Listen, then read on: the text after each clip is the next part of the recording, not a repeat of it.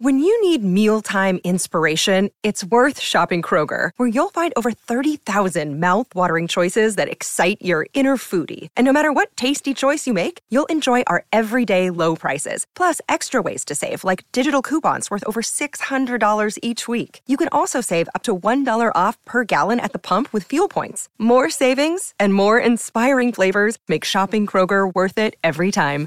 Kroger, fresh for everyone. Fuel restrictions apply. Another day is here, and you're ready for it. What to wear? Check. Breakfast, lunch, and dinner? Check. Planning for what's next and how to save for it? That's where Bank of America can help. For your financial to-dos, Bank of America has experts ready to help get you closer to your goals. Get started at one of our local financial centers or 24-7 in our mobile banking app. Find a location near you at bankofamerica.com slash talk to us. What would you like the power to do? Mobile banking requires downloading the app and is only available for select devices. Message and data rates may apply. Bank of America and a member FDIC.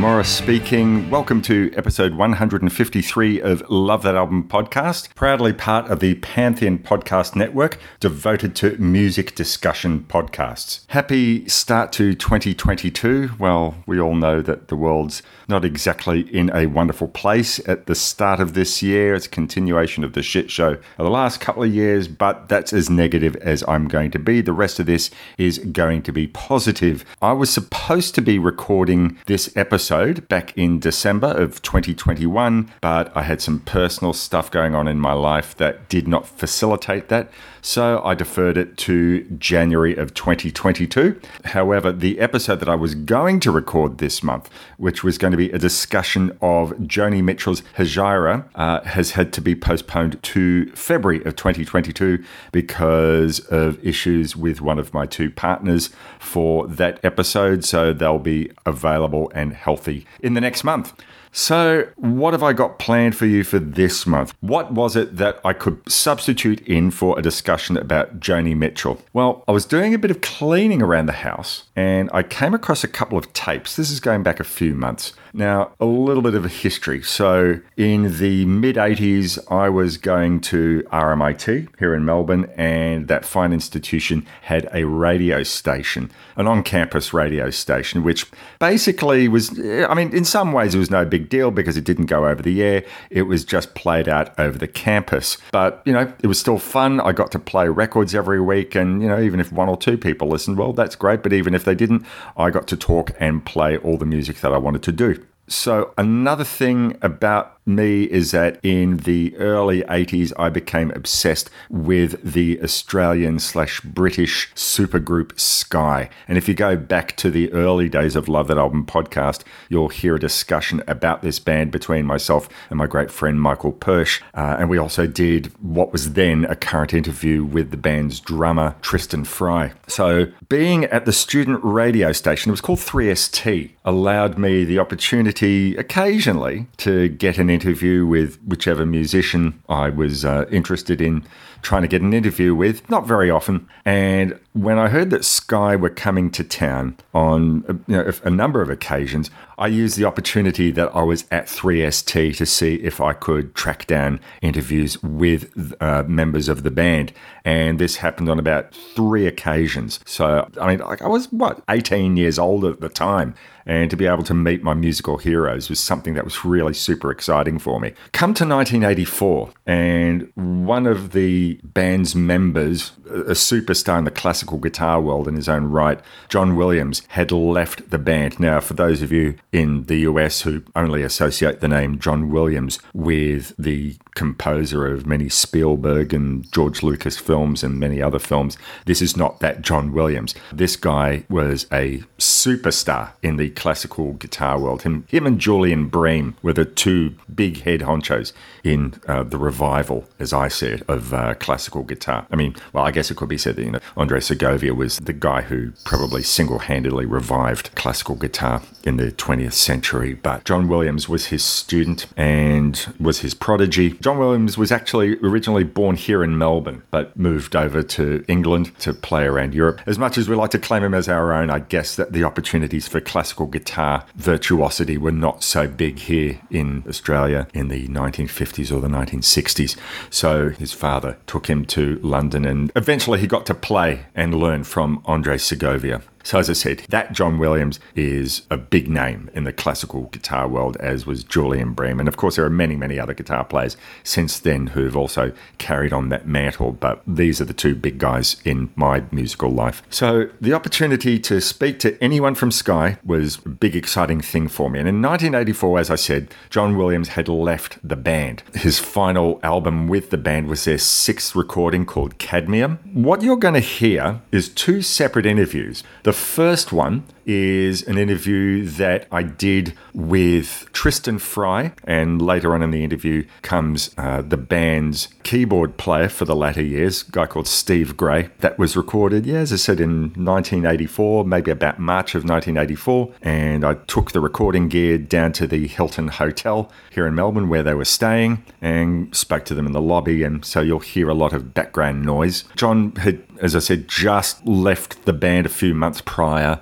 and this was the first Sky tour of Australia without John Williams in the lineup. And they had another couple of guys. They didn't take over John's place, as is explained in the interview. They just decided to have the four remaining core members plus any other pickup musicians that they wanted to have along for the way, just to add some different texture. And I think on the tour after this one, they had Rick Wakeman, he of Yes fame and solo music fame, and that was an amazing tour. But this wasn't that tour. So for the first interview, I'm talking with Tristan Fry, the drummer, and Steve Gray, the piano player of Sky, and we're talking about a whole range of things, uh, starting off with discussion about why John Williams had left the band. You will hear a couple of other questions asked by another voice. That voice belongs to David Green, who was my manager at 3ST, an engineering student at RMIT at the same time that I was at RMIT. He was also a massive Sky fan. So, who was I to say, well, no, I'm doing this interview by myself? He got me the interview. So, I figured, oh, well, okay, you can ask some questions too. And then I can't remember if it was later 1984 or sometime in 1985. No later than 1985 for sure. The tape's not labeled, so I can't be 100% about this. John Williams did his first solo tour of Australia since after leaving Sky. And once again, I had the opportunity to go and speak with my musical hero. I went to speak to him in his room at the hotel he was staying at in Melbourne at the time. I think it might have been the Hyatt on Collins or somewhere like that. And we spoke once again about his recollections of why he'd left Sky, what he hoped to achieve going forward. It was just really, really exciting stuff for me at the time. Now, before we go into these interviews, I should warn you that the sound quality of these tapes are not terrific. My ability to clean the tapes up is very limited. I'm still presenting these to you because it's still audible. You know, you can still understand what's going on. And I'd like to give a special shout out to uh, my great friend Peter Anzalatis. I haven't had a cassette deck in a long, long time, a working cassette deck. Peter did, and he quite generously loaned it to me so I could rip these tapes into my computer, clean them up as best I could, which, you know, admittedly is not all that great, as I said, but I'm grateful to him. Because of his generosity, I'm able to make these old interviews available for your oral pleasure, as Quentin Tarantino would have it. Now, the other thing I should also state here is I was 18 years old at the time I recorded these interviews. I was not a media student, I was studying electronics. So you know, it's not like I had sort of worked out how to ask great questions. So there's that. But stick with these interviews because Tristan and Steve and John all gave fantastic responses to my you know, pretty lame sort of questions. I'd like to hope that since those days and having done a lot of podcasting in the interim, that I know how to do better research and I know how to ask better questions of my interview subjects. But regardless of whatever it is that I ask, uh, the gents gave some amazing information and told a few home truths, especially with John. I can't really recall hearing too many interviews where musicians were as honest as these gents were. So I'm not going to spoil anything as to what they're talking about. Just carry on and listen. I hope that you enjoy this slice of history. I mean, these interviews, 1984, 1985, that's, um, do the arithmetic, 37 years from the time I'm releasing this 37, 38 years. Listen to these, and then I'll be back at the end of the show to talk about February of 2022, so episode 154. I mean, look, you've probably already guessed now. If my two guests, Shane Pacey and Kerry Gatley Fristow, are available and are well, we'll get on with our discussion about Joni Mitchell's Hejira next month. All right, but anyway, stick around, listen to these interviews. Joanne will give you the contact details now.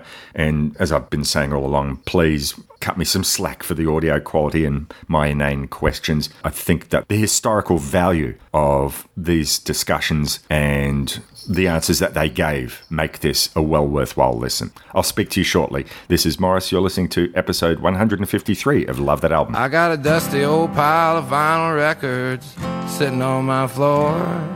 We hope you're enjoying the show. You can find previous episodes at lovethatalbumpodcast.blogspot.com, or you can get it along with any of the other great music discussion shows at rockandrollarchaeology.com, all part of the Pantheon Podcast Network. To keep up to date, subscribe to the show via Apple Podcasts, Stitcher, Spotify, or your podcast app of choice. You can email Morris with feedback or album suggestions at rrrkitchen at yahoo.com.au. Join the Facebook group at facebook.com slash groups slash love that album and start a music related discussion.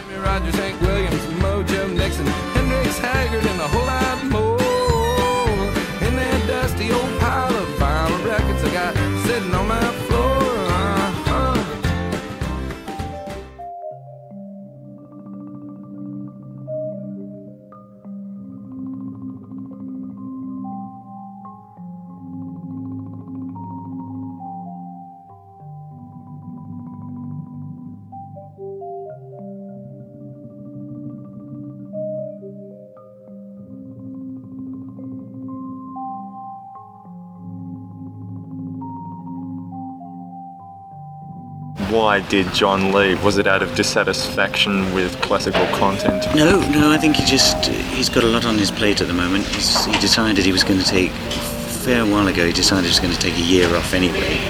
I think he just wanted to pursue other things and all kinds of things in his life were going on, kind of thing, and just wanted to have a rest. So he did, and we said right from the beginning of the group, as you probably remember, that if anybody wants to pack it in, then they must, without any hard feelings or any worries, you know. Because Francis left, as you know, Yeah. two, three years back.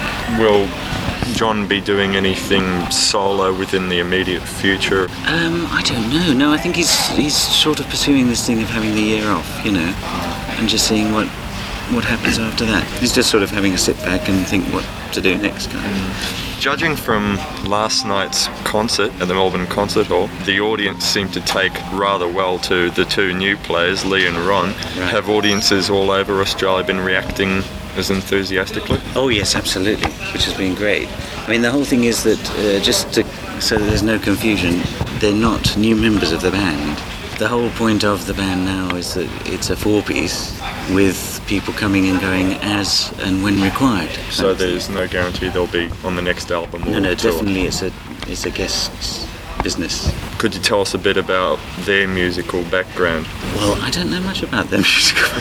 I don't know much about my musical background. No, Ron and Lee are both session players at the moment. Uh, Ron was with a group called Back Door years ago, not that many years ago. I think they toured the States quite a bit. It was quite a progressive rock jazz group. Um, then he's done a lot of session work on backing things and all kinds of things.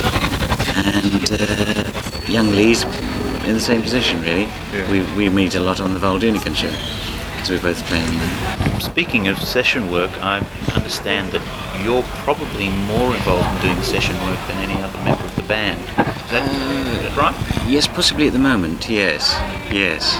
I know Herb, Herbie, I see his name cropping up on, on albums That's all right. over the place. That's right. Um, what sort of session work do you do mostly? Um, all kinds. I mean, it's all faceless stuff, stuff that you you know don't get a credit which you probably just as well. But it's good fun, which is great. There's A lot of TV, film stuff. See, I mean, if you think about it, all day long you're listening to music on TVs, on films, apart from albums and uh, jingles, that kind of thing. And you never know who those people are that are playing, but there is a team of people who are actually spending their lives doing that, you know. It's a couple of years ago now. I saw uh, flicking through the channels on television and went past the old, I think it was BBC children's music program. Oh, right. And it was a, an introduction to percussion. Right. There were the, the two presenters and yourself explaining the different percussion instruments. Right. Did you enjoy that sort of work? Very much indeed, yeah, because it gives you a, s- uh, a completely different angle on what your playing is and, and that kind of thing. Tell you what was interesting though, I would, I would never do such a thing to an audience. I know I can't do it to an audience. I can play to an audience, but I wouldn't stand up and talk to them about percussion You wouldn't do clinics or No, no, unless I was really sick. no, no, but uh, whereas I can, I find you can go on TV and potentially speak to millions more people, or quite a lot more people, because it's just that camera. It's fantastic. You don't notice that sort of whole audience bit, you know, which is a bit of a worry.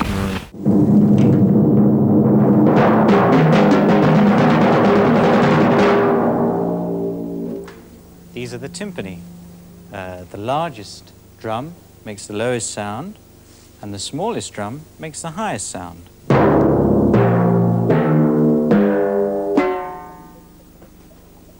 These are the Korean temple blocks. There again, the largest one makes the lowest sound, and the smallest one makes the highest sound. the last tour that the band did of Australia resulted in a live album. That's right. Did it turn out to your expectations as well as you wanted it? No, I think it did. From our point of view, we felt quite happy with it. Actually, I mean, we felt the feelings of playing to a live audience fantastic. You know, over here, and because the audiences are great over here, aren't they? They really show their appreciation or otherwise. Would you know who drew the cover because the cover's really magnificent? Yeah. Do you know? I don't know. I'm afraid. It's terrible. That. Uh, It's quite a contrast. Your, your previous album covers, one through five, right. then go to that very plain, quite stark yellow cover on, on the Cadmium. cadmium. Yes, that's right. why the non-sequential thing? What why not? Sky Six? Well, we, we thought about it, and then we thought, well, perhaps we ought to call it something this time. I mean, you were getting that way. There was Sky 4 forthcoming, That's it. Sky 5 Live, live, and then now it's totally away. Nothing. but uh, yeah, I don't know why. It's just one of those things, you know. We have band meetings and all that kind of thing to decide these things, and actually we sit down and have loads of cups of tea, coffee, and go around in circles sometimes. And very often, what you end up with is really not what you started out with. But by then, you're so tired, you've got to decide on something.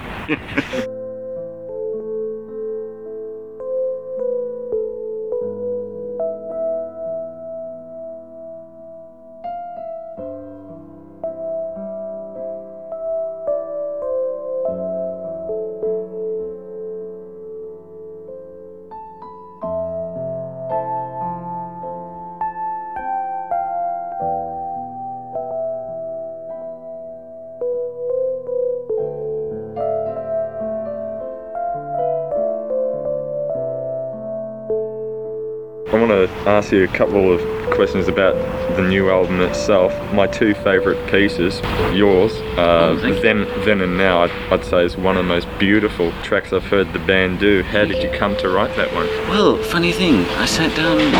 Well, not so funny perhaps, but I sat down in uh, the back room a long time ago in the flat and just sort of did the first theme of it and then left it.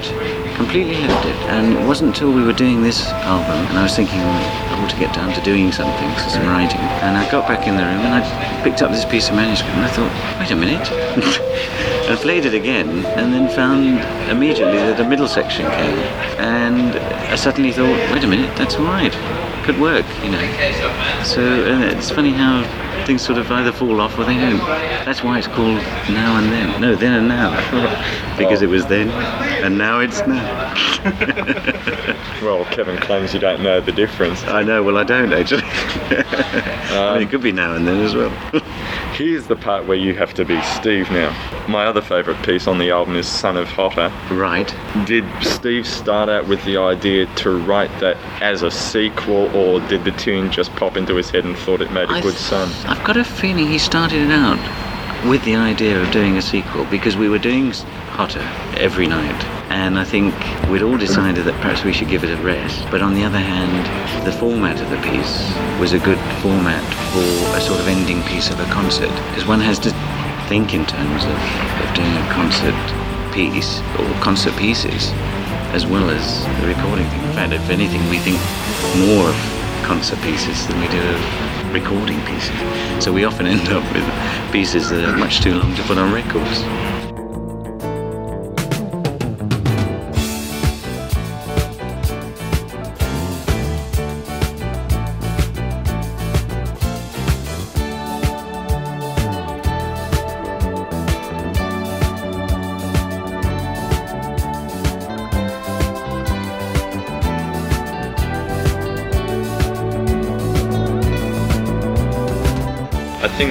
Hotter, the live version for the S- Sky 5 album, I think the guitar solo Right. of Kevin's was edited anyway.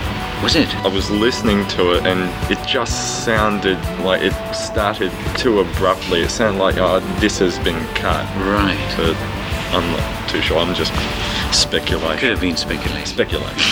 It is I can't remember that far back. there's been a there has been a trend over the sequence of albums Yes. the pieces have got less the recorded pieces are less concert pieces and more recording pieces. They're getting shorter Just uh, as a general rule. over the last Two or three albums. Two or three albums.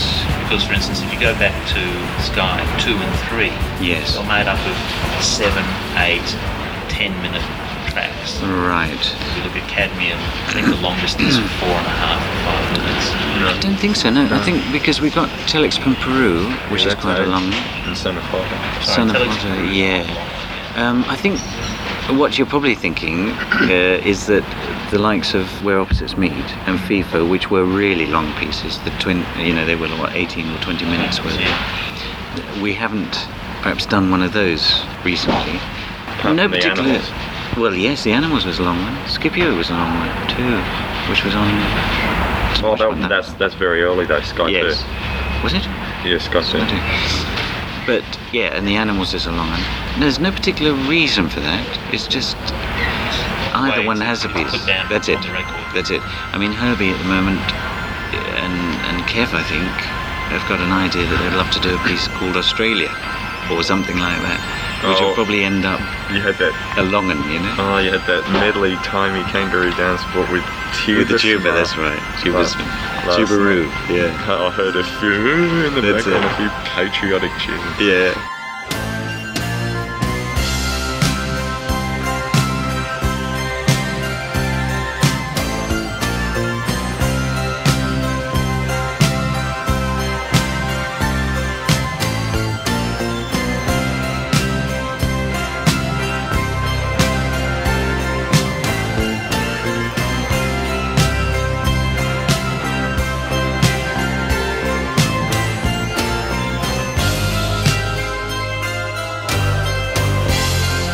Was rather pleased last night when I heard you do the two Francis Monkman pieces, Cannonball and FIFA. Oh, right, yeah. Because, I mean, I enjoy all the members of the band's compositions, but I'd say Francis's were the, Yeah. the more classically orientated, Yes. yeah. Complex things, What, yeah. what made you decide to pull it out of the closet? Well, uh, like all our pieces, never really went into the closet. It's just that because one's constantly doing fresh material, that one then has to play it to give it a good chance for the audience and for ourselves as well to play it to play it in. And therefore, uh, the older pieces obviously take a bit of time out for a while. And uh, just when we were coming away, we thought, well, what do we want to do for this trip? And we went through obviously the whole list of stuff. You know what I mean? And uh, we thought, well, FIFA we haven't done for ages, and great to do again. And we were going to do FIFA instead of the animals uh, because that's a long piece as well. But we in fact decided that we wanted to do the animals as well. You know, it's a funny business when you sit down and try and organise a concert. You know, it's, it, I'm terrible at it, but some of the boys in the band are great. You know, they really sit down and they can actually listen every number through in their mind's eye, as it were, and think now Feel that one will- feel the- the feel of the whole thing, so that that one will go good there, but then you'd need to have this one here to what it. And even when you do the first couple of concerts, like we did, we had to change around a couple of pieces once we'd actually started playing, because there was just something about it that wasn't right. You know what I mean? So we had to move I one piece to another. as from the program there was one track of Kevin's from the new album which was, was off, list, listed in the program which was off. that was up. That was because you probably also noticed that KP Sister Rose and KP2, which KP2 Oh, is few Kev, switched. they were switched. Well, we switched them for musical reasons because we just realised immediately that it wasn't working. That wasn't didn't feel right. But then, having switched it, Kev's piece of that new album, Fair, just couldn't fit in suddenly to where its new position would have been. So we just had to, uh, unfortunately, give it the elbow. On the Crying, poor Kev, crying. Well, you, I tell you, you should let him do Ride of the Valkyrie. He's very upset about it. Yes, that's right. Uh, but for different reasons, not for musical reasons. Oh. Tell me, on the last tour, you came up with a novel sing-along thing, the bathroom song.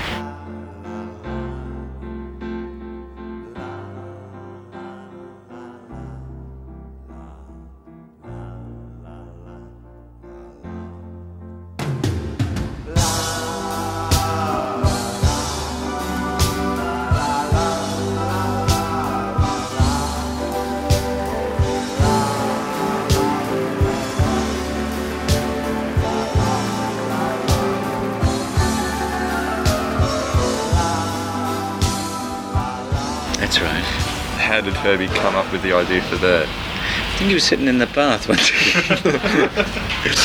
I don't know actually. I think um, it was just a sort of little whim, whim or wheeze, or whim or wheeze, to sort of you know do a little bit of singing or whatever. It was quite fun because I think we did it here like this, where we'd started the second half with it, didn't we? Yeah, well, I remember Herbie. Herbie came on stage That's while right. While were still up. No one was looking at him. I- When I heard the piano playing, I thought oh, I was just a technician right. doing something. That's right. And then gradually it sort of became the tune, yeah. And the crystal And the crystal ball. ball coming down. That's right. Have any of the group been pursuing any solo ventures since your last play? Well, we've all been pursuing our own solo careers, as it which, as you know, in Kevin's case, is fair amount of writing. Steve, of course, is totally writing, really. His hobby, as he says, is to come and play concerts, you know, because he, he had actually at one stage given up playing professionally because he just found it too much to be writing all the time and playing. Whereas he gets out now, he gets out. We're playing, we're playing out of the system by coming along with us, a lot, you know. And uh, who else is there? Herbie, that's right. He's got his own little studio now in West Hampstead. When I say little, it really is minute. Hmm. But he sort of has local folks who come in and do things, and they can rent the studio. It's not a sort of money-making thing, but just a sort of again a fun thing, somewhere to try out things. You know? And so he's sort of pretty tied up with that. He does a few sessions and things, but mostly to say hello to the lads. You know what I mean? Because you miss the lads if you don't see them. You hmm. know, on sessions. Who would be your favourite drummers and percussionists, guys who really influence your playing? I must be honest, I don't really influence my playing because that sort of preconceives the idea that you can actually do some of what they do, and I can't. You know, but people like Buddy Rich and Louie Bellson, Joe Morello, people like that. I mean, are just fantastic players, and the likes of me don't even start with them. You know what I mean? What what we do is different. Yeah. You know, it's it's it's sort of a completely different area, really. But they are fabulous players. In popular music, Yes. are there any drummers, percussionists who you think are outstanding? Oh, we can we can extend it now to keyboard players too. Too. True. Well, they all are really, but and all Pe- for People who stand out in your mind. That bloke with the police, I think he's a fantastic drummer. Andy Yeah. Copeland. Yeah, that's- yeah, he really opens that band up, and uh, mm. makes it work.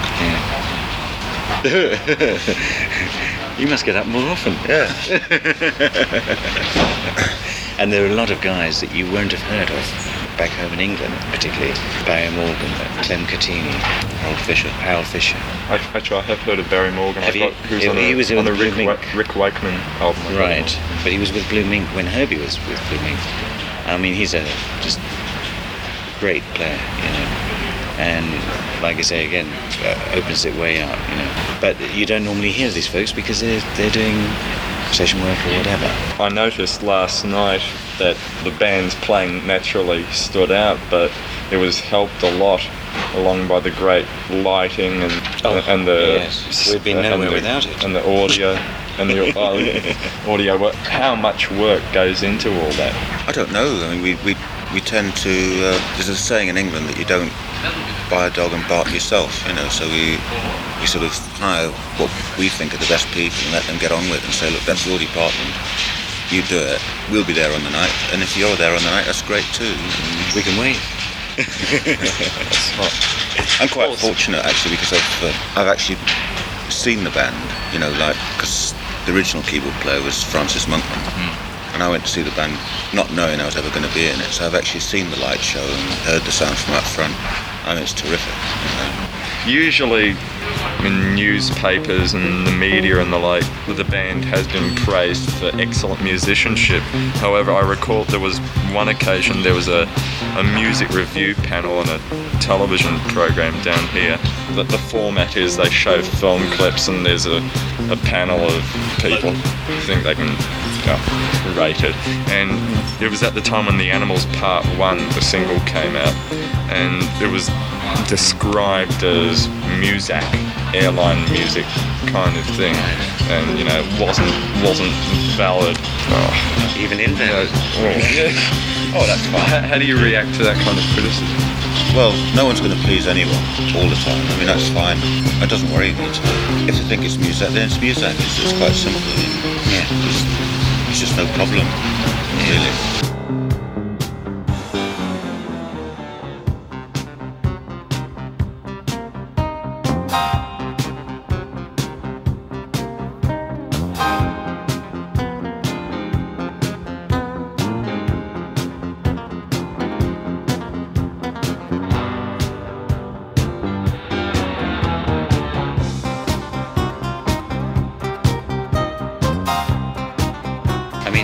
Mean, everybody is used as music when you think hmm. about it. Frank Sinatra, you name it, kind of thing, in various forms. I mean, if you just turn on the radio any time of the day, you're actually being blasted with music, which is probably called the top of the pops or whatever at the time. You know what I mean? I mean, even the most avant-garde composers working in the Western world at the moment still end up as background music to a television documentary. I mean, music's always subservient to pictures in that yeah. sense. Yeah. In fact, in a way, our situation is sort of trying to bring music as an instrumental situation into a visual side of things and actually trying to put on a show with it. Not a show, but making it acceptable in some sort of way rather than just sitting in a hotel lobby and hearing music playing constantly and not being aware of it. I mean, when you listen to that sort of music, music and all that, some fabulous playing going on. Whether you like the music or not, the actual musicians there are playing fantastic. And it's rather sad in a way that people don't are not aware of it. I must be honest, I can live without it quite a lot of the time. The actual music as music. I mean, Yeah. apart, apart from the fact I make a living out of it, which I'm not going to go into. Yes. Not the kind of stuff you'd buy from a record store and take home to listen to. No, not only that, sometimes it's pollution. Like the other day, we were up at the swimming pool at the hotel and it was great. The sun was shining, the wine was flowing, the lobsters were on the table. And there was- Music was totally unnecessary. and you didn't need the music, and it was just it was an interruption to everything else that was going on. And that's a different story. I noticed la- there was last year um, an album of yours that came out in which you covered some some Beatles tunes or Did that come out? yeah TV special. Okay, oh, exciting. How'd you get involved with, with that? Well, was it a the- project you had in mind or were you? No, it was strictly a job of work. The people that I write for, affiliated to ATV Music, just said, look, the, strange as it may seem, the Beatles stuff is starting to not earn us as much money as it used to. So how about just doing an album just for the radio stations? And it's all part of a very complicated union deal involved with British radio stations who are lumbered by needle time. You know, they, they, if they play records, their sort of needle time allowance is going down every record they play. So they said, we'll, we'll have a, an album that shouldn't be on sale. So as far as I'm concerned, it was never on sale in the UK. It was just done strictly as an internal deal. You know, but um, Obviously, I mean, they saw a market for it elsewhere. yeah, I'd heard something was happening over here, but I didn't realise it had been released or anything. I think another idea of it was to sell it through department stores in the States, but I really don't know much about it. I mean, I just went off, did the job. It was something that kept me off the streets for a couple of weeks. What are your musical plans after you're through with Sky commitments for this tour? I'm writing a cantata with Georgie Fame, which is uh, being performed next year as part of an anniversary celebration in Holland for a radio station, TV station. It sounds heavy, but it's not. I mean, it, it'd be very much in sort of his bag and my bag, and sort of jazz, rock oriented sort of thing. But it's very orchestral as well. There's a large choir and large orchestra. I do quite a lot of work for these Dutch people and get to write some quite off the wall things, you know. It's nice, you know, it keeps your brain ticking over. But he does so much work for the Dutch, it's almost double Dutch. No, no, thank you. It's almost bad as Herbie's joke about about the cat being the locksmith, Oh, no, it's not easy. bolting out the doors. Mine, uh, sorry? I say try laughing to that every night. I was trying to say last night to, you'll probably remember it Marimba. I, I as in call- Moomba, you see, but I, Oh. th- I thought the word was Maroomba. And I went berserk. Couldn't work it out at all. Oh. Oh well, sorry about that. On the current album, Cadmium, there isn't a piece which was written by John. Now, Did it just work out that way, or was that on purpose? He actually refused. Um, we had to twist his arm an awful lot to get um, Antigua onto Sky 5 Live because he, he sort of didn't really want to. He, he feels, I think, in the company of like more established writers, like say Kevin and, and myself, who can actually make a living at it. He feels very shy, which I would, you know, if I was sort of in the same position. And we said, look, you know, come on, John, check one out because you know, they're always lovely and everything. But he just, at that point, he sort of said, no, not this time. And, you, you know, you don't push. But uh, if he feels comfortable not doing it, well, it's, it's okay. There are no rules, you know, there's no, sort of...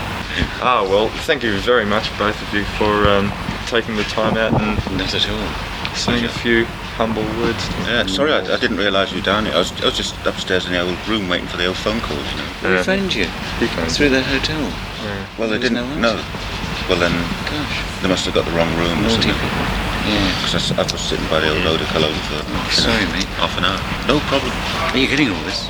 Yeah. Oh well, yes. We'll, we'll- we'll edit this out later. Uh, know, it comes out in the comes out in the mix. Most interesting part of the interview. The wash. Sorry about this. No, no, it's not your... Do you want to start again? What we had here was mere speculation. I'll ask you for sure. One of my favourite tracks on the Cadmium, al- Cadmium album is Son of Hotta, which uh, you wrote. Did you start off with the idea of having a sequel, or did the tune just come to your head and think this is very hotish?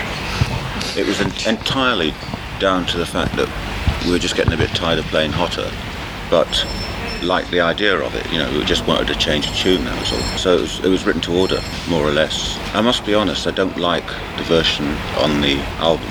'Cause, uh, I was sort of in charge of it, and I sort of I overproduced it, layered it with too many synths, and all the sort of raw energy that works on stage isn't there on the album. It's it's very very much a stage piece, but uh, it's just lurking at the back of the album for anyone to hear it. Actually, I, I, I kind of thought of something else. What each of you do you prefer? I'm not speaking in terms of working, say, with the band, but in writing or performing, do you prefer more classically oriented pieces or more upbeat, uh, perhaps jazz or, or R&B type music? I must say, I don't prefer either, any of them.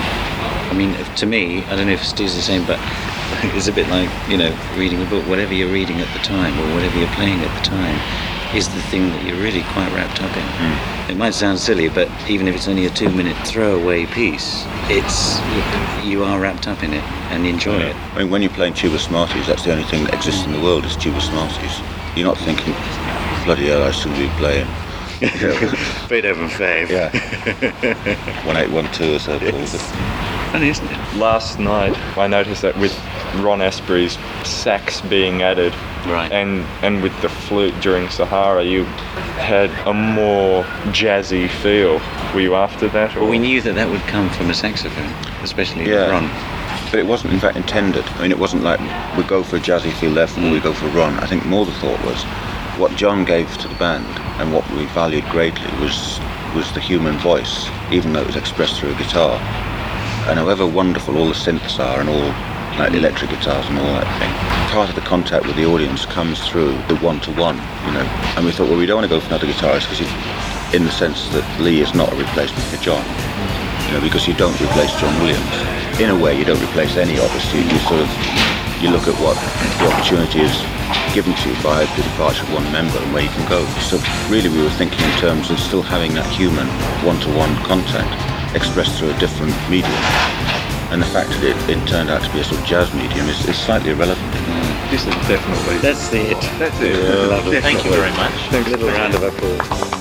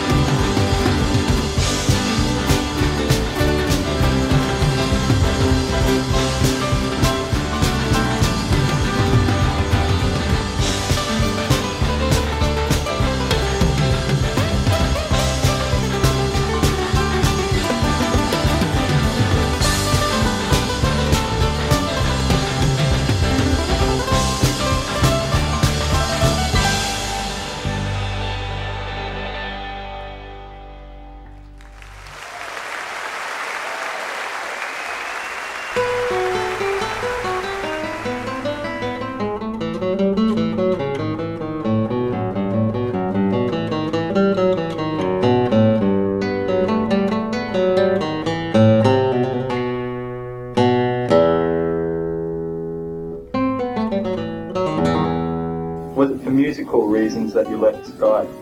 Yes, totally. Musical reasons, which were sort of talked about amongst ourselves uh, during the last year that I was with them. So we, you know, we remain really good friends, and uh, we see each other in town as we always did, you know, before before we had formed Sky. It's just that our what we wanted from the group musically, what we expected, etc., diverged as they often do. And uh, I just felt I couldn't, you know, remain sort of conscientiously. I couldn't remain in the group as it was going, and as it was going to continue going. And so I left. You know, quite quite simple. Interestingly enough, I've been playing some new little pieces of Steve Gray's Yes. just on this on this trip because he's a composer I admire enormously, and I, I always wish, although I don't like to talk about the group they're still carrying on. It's not my Yeah. business anymore to talk about. it. I always wish uh, we played more of his music. Right. Um, and uh, so this is uh, one way I've got of getting my own way. You know. Well, it was it was interesting those pieces uh, that you played of Steve Gray's because while they fit in perfectly on the guitar, it was obvious, especially so. I think the first couple of pieces that they were written for the piano. They had that jazzy piano feeling about them. Did they? Yes. Yeah, I- I was wondering, did you like them pieces? Beautiful. They Because it's an unusual idiom for guitar. No, well, it's- it's not this, you know, uh, uh, an idiom that's completely different from anything else. But there aren't a lot of pieces in that particular mould, you know, guitar. But you're right. The first one is quite pianistic. In fact, it's quite difficult on guitar because it it, uh, it it sort of flows up and down the uh, fingerboard. In a way, it's quite easy on piano, but on the guitar, technically, a little awkward. I love them. though. That was the first performance. I Really? Yeah, first time I played them.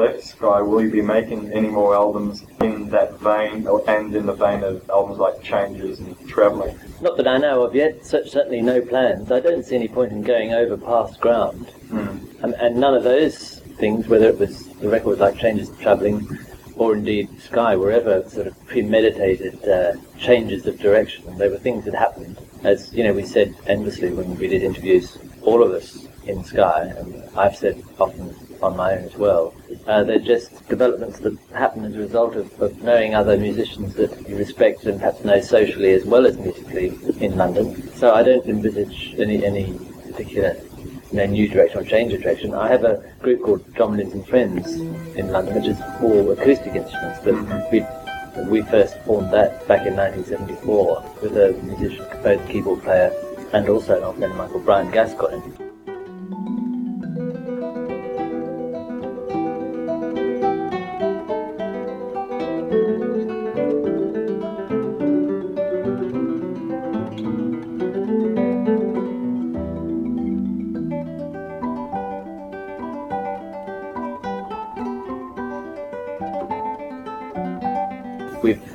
Resurrected that a couple of times recently. We did a folk song record.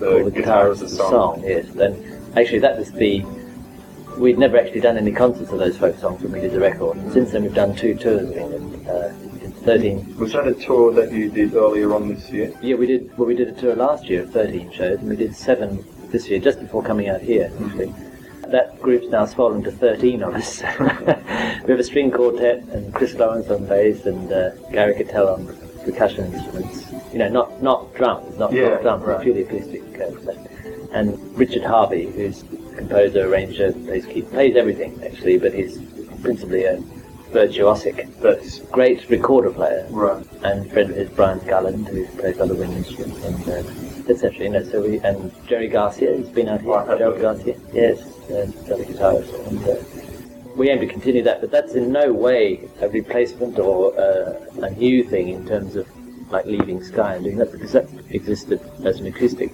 chamber group for, for years. You know, it's, again, it's just something we do absolutely for the fun. You know, uh, uh, we just do that because we enjoy doing it so much. Are there any other musicians that you haven't played with as yet that you'd really like to play with? Oh, hundreds. hundreds, yes. I mean, I have. Uh, see, the problem is that when, when uh, as it were, you're in, in, in the public eye, or and for the nice sense that people are interested in what you're doing, they want to know what you're going to do next. But you know, what it does is you mention something you might want to do, and it becomes an expectation that people get impatient for, and so they say, "Oh, about that record with so-and-so you talked about last year, when's that coming out? And it's really just an idea that it might take mm. five years to do. She said there's a number of things that I've got plans to do, but they're very open-ended plans. That Joe Pass, you know, great jazz guitarist. I've been really, like, say honoured is an understatement, but also just great pleasure of knowing personally.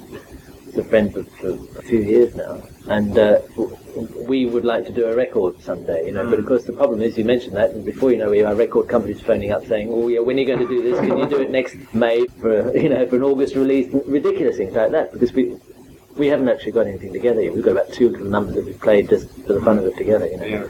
There are one or two particular things like that which I will certainly be doing in the next few years, but they're not an immediate plan.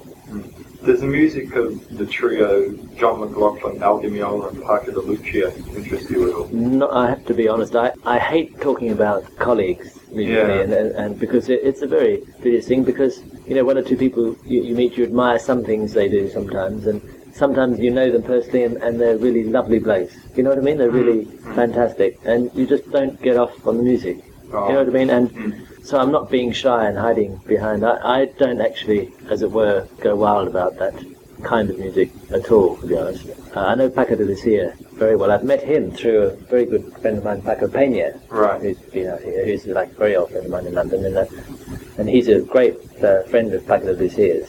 And I've spent several evenings actually talking to Paco de Lucia about what he does with them and, and trying to understand them and his part in that group, because he is an absolute genius. I think he's the, musically, I'm talking now, as far as what it gives me, he's, he's the genius in that group. I don't know that he's at his best in that group. I prefer him doing his other. But it's not a style that interests me, to be, to be. When it comes to improvising, whether it's free improvising or anything, I, I, I find that, that jazz, this is a very broad generalization. Because I'm not an improviser, I'm not a rock musician, and I'm not a jazz musician, so I can claim absolute objectivity. But I, I if complete uh, inability to do any of those things counts as objectivity, I find that jazz has it all over rock music when it comes to uh, improvising. I mean, I love lots of rock. Eric Clapton is a god. I think he's wonderful, you know. but a lot of these sort of, whether it's the free form or semi-free form rock improvising, leaves me absolutely cold. I find it barren of musical interest. You know, ja- jazz has it so many times over on all levels: spiritual, soul, invention, beauty of sound, beauty of uh, of melodic line, etc. You know, and I'm, I'm a great jazz fan in, in that way. And uh, Is that how you got to play with Cleo Laine? Probably indirectly, yes. I mean, because I, I met them years ago down at Ronnie Scott's Jazz Club in, London, and Ronnie Scott's a good friend, apart from being a very loyal colleague who's asked me to play down the club, that which I always appreciate, although I don't find so much time these days. If a picture paints a thousand words, then why can't I paint you? The words will never show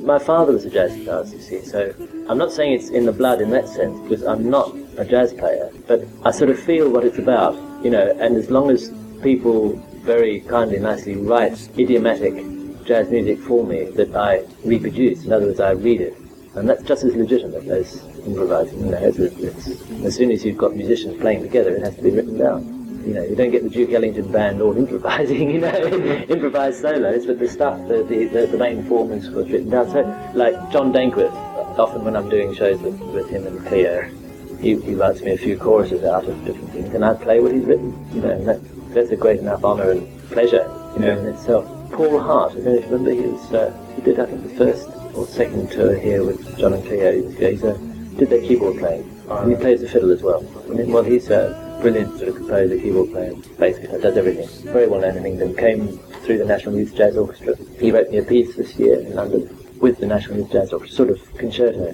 jazzy idiom in bits. Not a jazz concerto really, but uh, so that sort of thing I, I like a lot. But it, it gives me a very strong predilection towards the jazz side and, and not the rock side. Although, as I say, like Eric Clapton and one or two of the, the players, the rock players, are, great. Of course. A few months ago, only in, in some newspapers, uh, there was some information about Julian Bream, a player who you played with on a number of occasions, having hurt himself in some sort of accident. Do you know anything? Oh yes, he's, he's getting better. He's been practicing that man. Oh, so he's Yes. going to be playing. It was it was very nasty accident. Yes. But uh, obviously he's been practicing. He's just about to go to the states for a term. Oh. So he's been having therapy and he hurt his arm badly. Right. But uh, luckily no serious damage is done. Oh, will you be playing with him We're doing a BBC broadcast in January together. Just a recording of some new new arrangements. Is that going to be an international? I don't know what they sometimes they sell them, don't they, to other broadcasting stations. How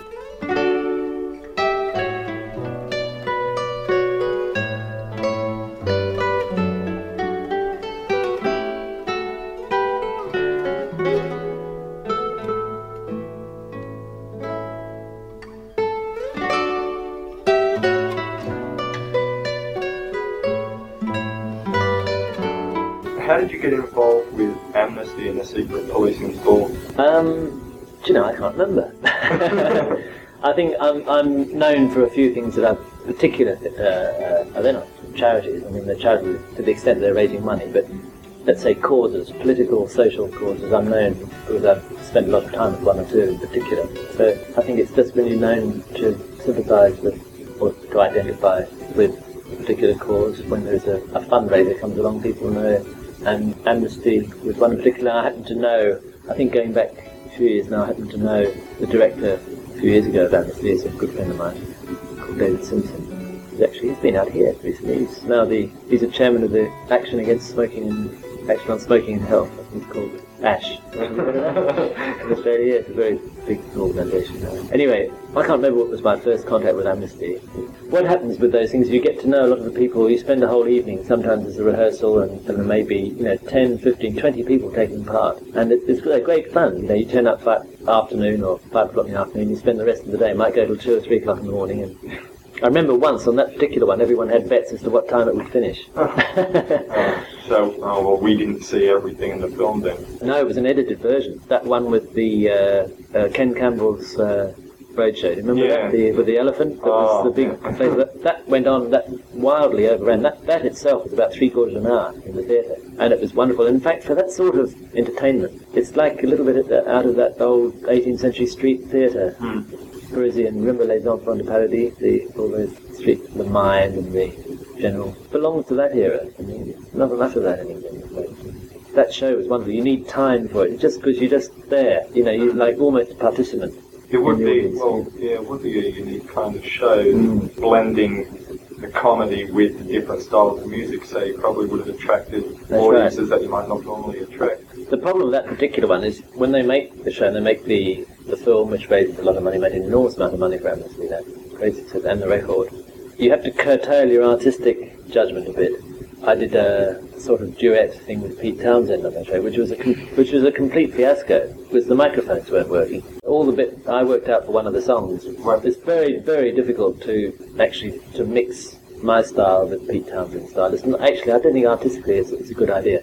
He's a lovely bloke, you know. Who- we whose idea was it to, to look at? Just uh, the director, of, the chap who was organising the show, not not John Cleese who was directing it, but uh, Martin Lewis who was putting it together. He was great. Pete Townshend fan says, "Hey, you two must do something together." And of course, it's fun to do. You know, it, it, uh, it didn't work as far as I'm concerned. Artistically, it didn't work at all. But then it's there, and it's a sort of feature of the show, and it helps the atmosphere of the show, even if musically everything's very good. You know, Had, had you been an admirer of Townshend for not never got off on the Who at all. I'm not a rock fan in the sense I know all that they've done. One or two of the songs are great. I mean, actually, those songs he did on that show were, were terrific. You know, I think he would have been better off doing them without me. I mean, I'm not being critical about him. You know, I think it was just an idea of doing something together, and it would have been better. But I did work out one very good accompaniment for one of the songs. And I can't remember. It was, uh, Won't Get Fooled Again. Won't Get Fooled Again.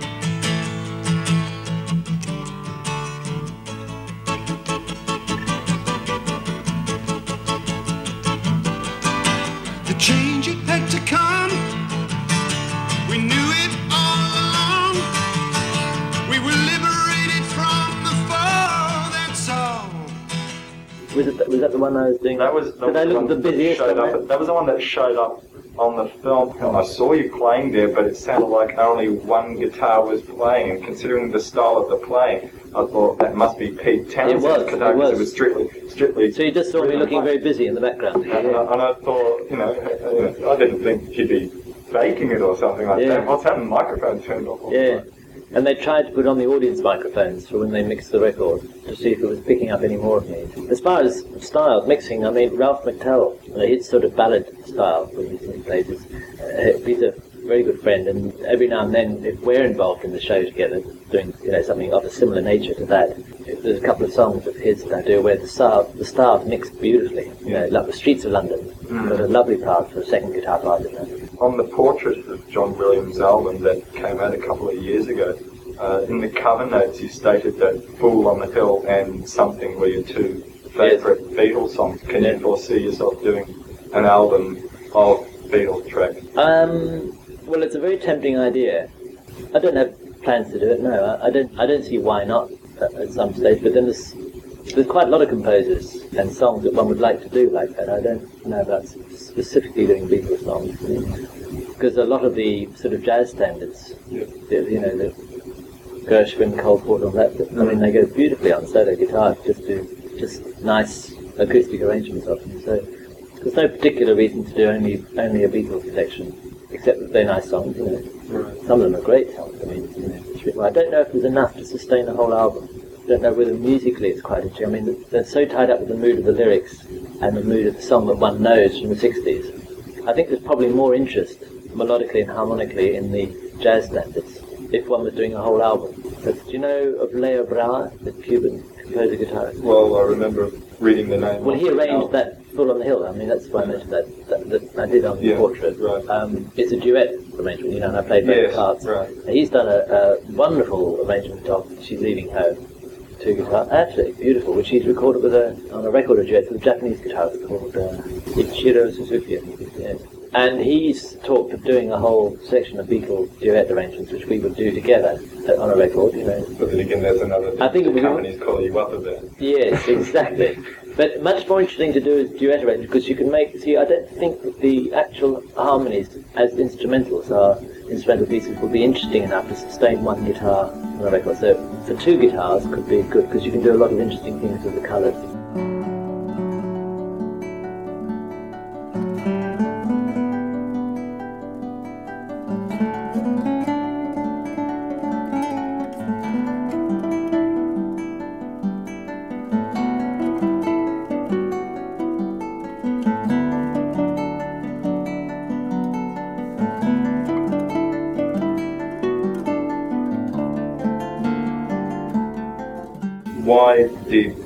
Sky decide to re-record that particular version of Fool on the Hill? That uh, I won't comment on because that is our one and only in the whole history of Sky bone of contention we had because I had nothing to do with that because Oh. that was after I that was done for that collection wasn't it? Yes. Nothing to do with me. That was done after I left Sky. I, I feel very bad about that. So I can admit to you in public. it's the only thing I feel very well about because that, that arrangement was done by Leo Brouwer um, initially. It was done by Leo Brouwer for, my, for me and was done as a guitar duet. And to redo it and synthesize the lines and to, you know, it's really, I think, I felt it was a bit off. I felt it was a very commercial decision to do, simply to add attraction to it. In fact, that particular col- collection, they know, the, the lads in the band know this because I told them, so it's not a, it's not a secret, you know. Yeah. That collection is a record company selection, which I think they should have stopped. Because the idea of calling something the best of Sky, you know, over what, four or five years we were together? Yeah. Five or six albums without any actual compositions of Francis Monkman or Steve Gray is absolutely, it's like something out of Looney Land. You know, I mean, it's just uh, the, the, the two real composers. Yeah, I'm not saying others have written lovely numbers, but the two real composers get to have nothing of theirs on the best of Sky. That's an absolute travesty. You know?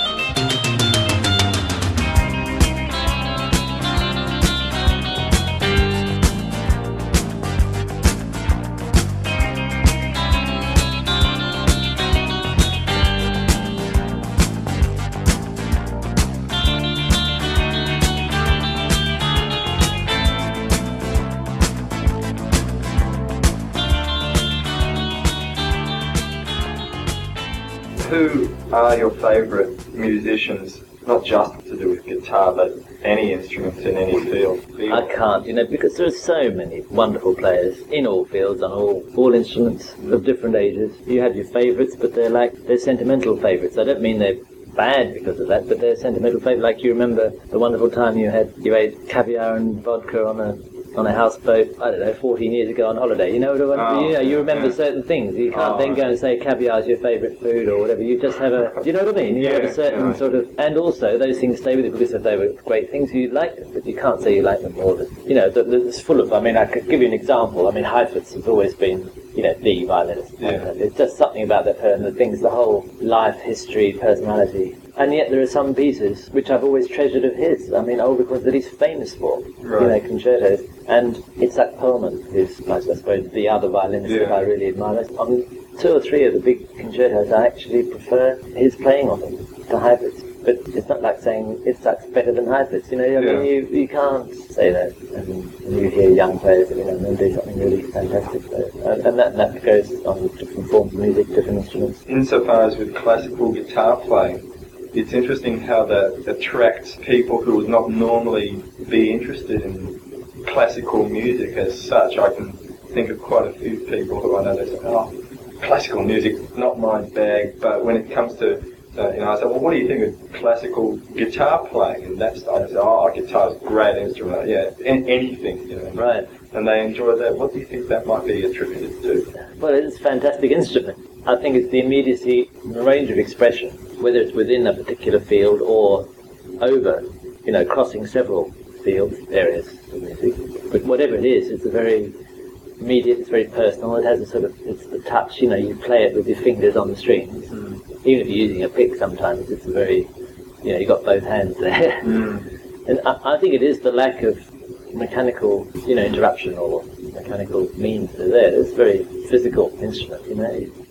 You, touch the thing, you know. Yeah, right. And that goes in the music too. And, it, it, and it's it's the well, it's that it's the main surviving traditional instrument, I suppose, like flute or violin. I mean, they refine Western developments, aren't they? The modern instruments, the woodwind, the, the stringed instruments, but they are refined versions of very traditional, uh, you know, wind instruments, flutes, pipes, all over the world, plucked instruments.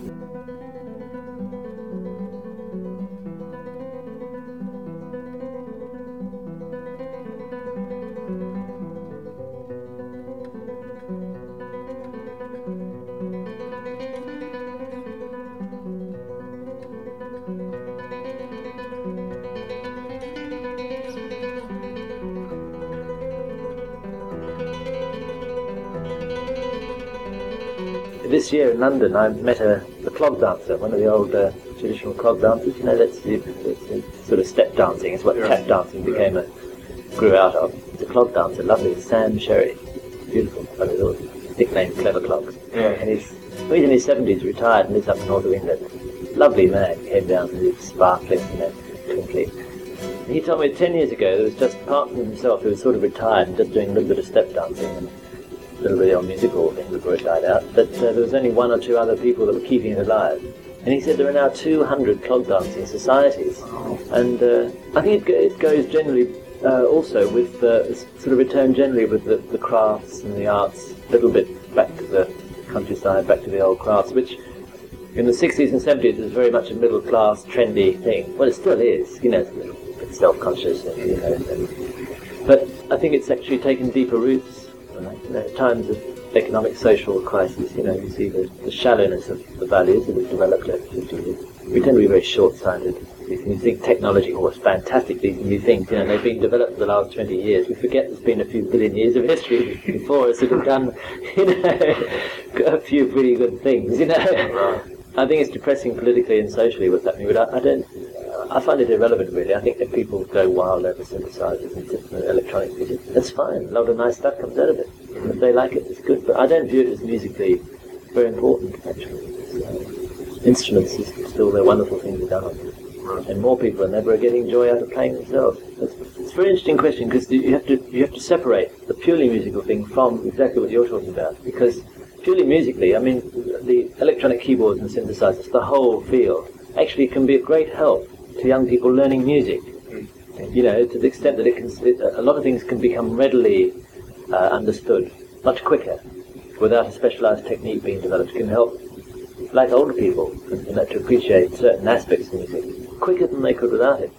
But that's purely musical. The, the, the, the sickness, what I call the sickness, comes in when, it, when you relate it to the culture.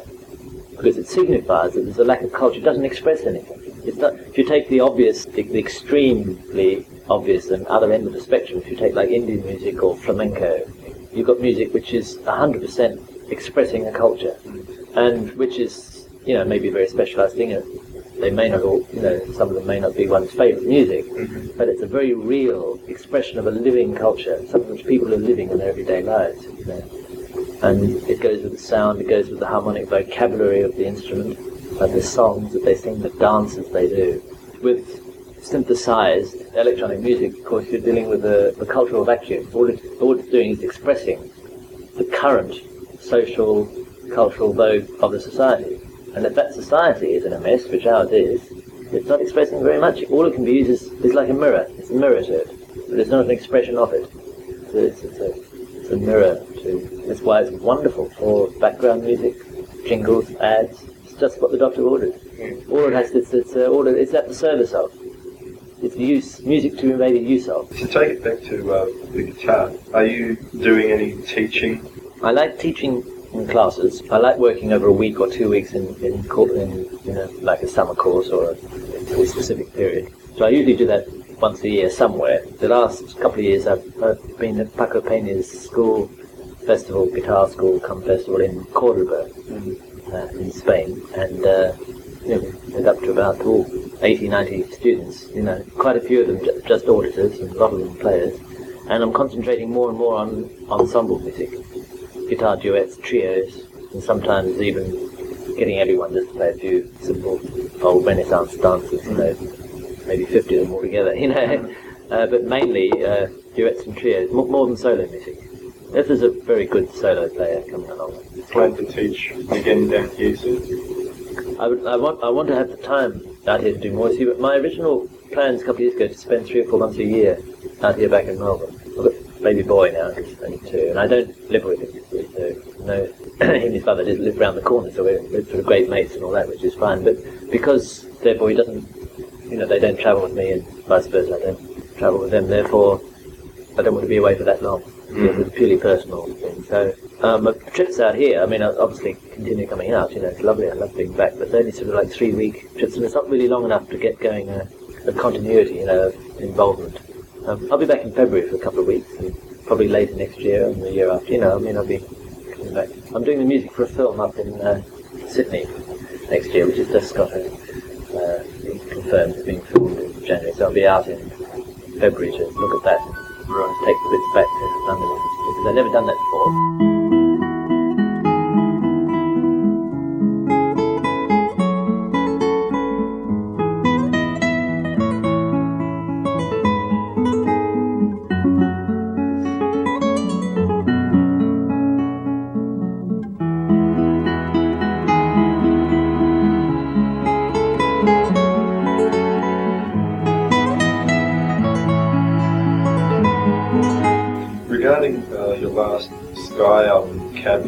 The single that was released off it was Troika, and there was a track which appeared on the B side which wasn't on the album, Why Don't We?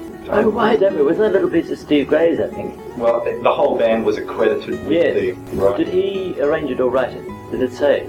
No, it, it, ju- it just listed each one of your names as the composer. It might have been some traditional thing. I, I remember us doing it. It, it sounded, sounded very, very much back to blues, rock and roll roots kind of Yeah. thing, which I thought was a, you know a, a departure, but fr- from the band's normal type. of Yeah, music, I, but you see, it's a very, very, the sky. It's a difficult thing for, for again, like we were talking before about the best of sky. See, cadmium was down the period that uh, I was wanting to leave anyway. I don't like cadmium, I have to be honest about that. I don't like it as a record at all. And I, I, I can't remember that. I remember us recording that other track on the other side. We did two. We did a number of Steves the same time, and an arrangement of, of an old sort of. It's like, Oh yes, that was on Isn't the, that funny, sort of like finger picking style one? Um, yes, it was on the B side of uh, well, the Fall of the their Fool of on the Hill arrangement. Did they do that as a single? Did they? It, it was on the B side of a single. B side Uh, of is the Why Don't We? Is it that one that's sort of Chet Atkins style?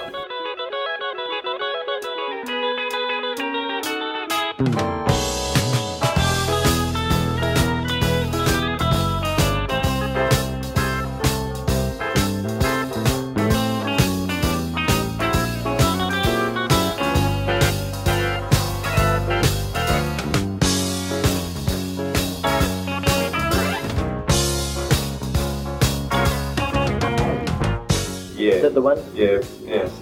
I remember that. I remember. Yes, it's quite fun actually. I, I was. I did enjoy doing that. I do remember that. Yes, I like that.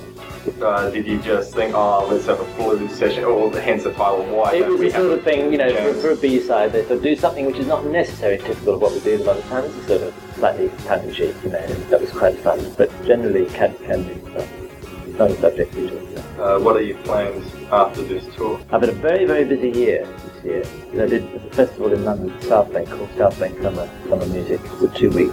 Basically, it's been a chamber music festival for the last 15, 16 years. Um, and they have a, an artistic director, as it's called, usually for three years at a time. This year was my first year. So I had a very busy year putting that together. Just choosing, I played in about seven of the events and, and you know, had to sort of generally oversee and, you know, get the whole thing together. Uh, there's an administration department does all the donkey work, but, you know, in terms of musically, I to. And uh, various other things, sort of moving house and family problems and all that. So and that's all sorted out. So I'm, I've got a slight easy time for the rest of the year once I get back. I mean, I've got a few concerts to do for Christmas, nothing, nothing really heavy. And then in the new year, I'm coming back here in February. Uh, I'm playing in Perth only. I didn't play in Perth on this trip. I've got a few concerts in Europe in March, April, and I'll have this South Bank Summer Music in next summer, English summer Yeah. again, and to go to Spain again.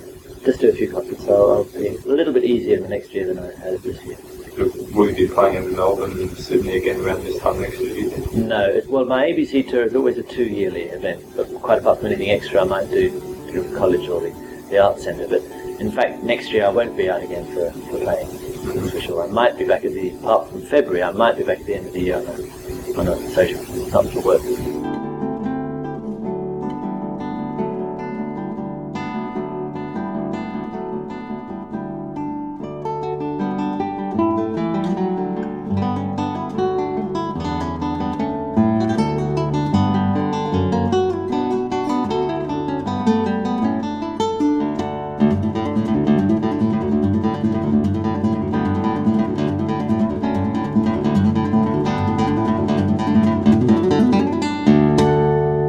There you have it. Two interviews from 1984, possibly 1985, long before the whole idea of podcasting was a thing. I never thought that I would ever find these interviews, let alone put them out on my podcast feed all those years later. But there you go. I hope you've enjoyed them. I hope that my inane ramblings didn't offend your ears terribly much. And I hope that you got something out of listening to those wonderful musicians. Sadly, Steve Gray is no longer with us, as neither is Kevin Peek, the guitarist for Sky. Both passed away some years ago. So just to be able to listen to Steve's voice again after all these years was quite special. And well, getting to listen to John Williams and Tristan Fry talking to me. Oh my lord, I, I can't believe just how fortunate I am. And it's evidence of just how professional these guys are that they were happy to speak on more than one occasion to someone like myself who is not part of the professional media, didn't work for a newspaper, didn't work for a professional radio station. I was just a fan, a very enthusiastic fan, and they let me into their lives. So exceptionally grateful to those wonderful gentlemen for uh, giving me the time all those years ago to uh, speak to them and talk about their music. It meant a lot to me. I might have said that a thousand times in the first part of this show. All right, so enough about the past. Let's talk about the future. Well, at least we're going to record in the future, but still talk about the past, if that makes sense. So, as I said earlier on, February of 2022, which should be episode 154, will be the long delayed episode of the discussion between myself, Shane Pacey, and Kerry Gately Fristo talking about the album Hejira by Joni Mitchell from, uh, I think it's 1976. Now, the last time the three of us talked together would have been just before the pandemic when the three of us spoke about Marianne Faithfull's Broken English album. So I'm really looking forward to having the three of us as a trio talking about the Joni Mitchell album. So all I can say to conclude this is please be nice to each other, as I always ask you to do. Uh, shouldn't be too hard a thing, but of course people nowadays seem to find it too much of an imposition to be nice to other people. But I know that you listeners out there are not like that. I've rambled on. Look after yourselves. We'll speak next month. All the best. Cheers.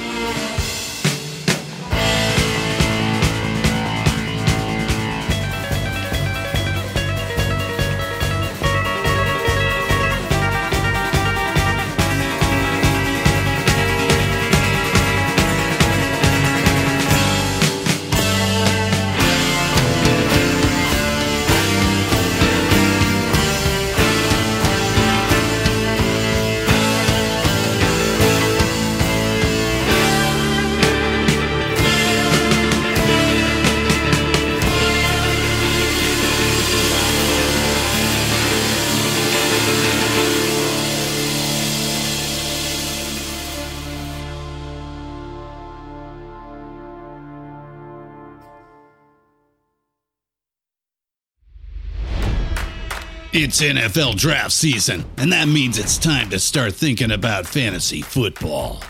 FantasyPoints.com features industry leading experts and prognosticators using proprietary hand charted data to help you score more fantasy points. FantasyPoints.com is the place to go for whatever kind of fantasy football you play. Whether you play fantasy football, daily fantasy sports, or do a little bit of everything, Fantasy Points has the meticulously researched content to guide you to victory.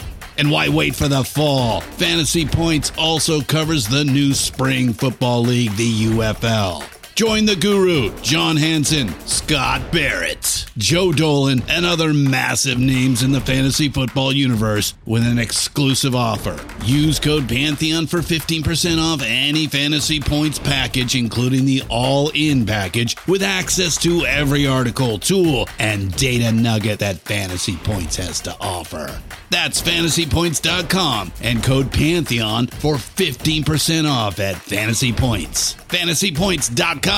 Code Pantheon. Score more fantasy points.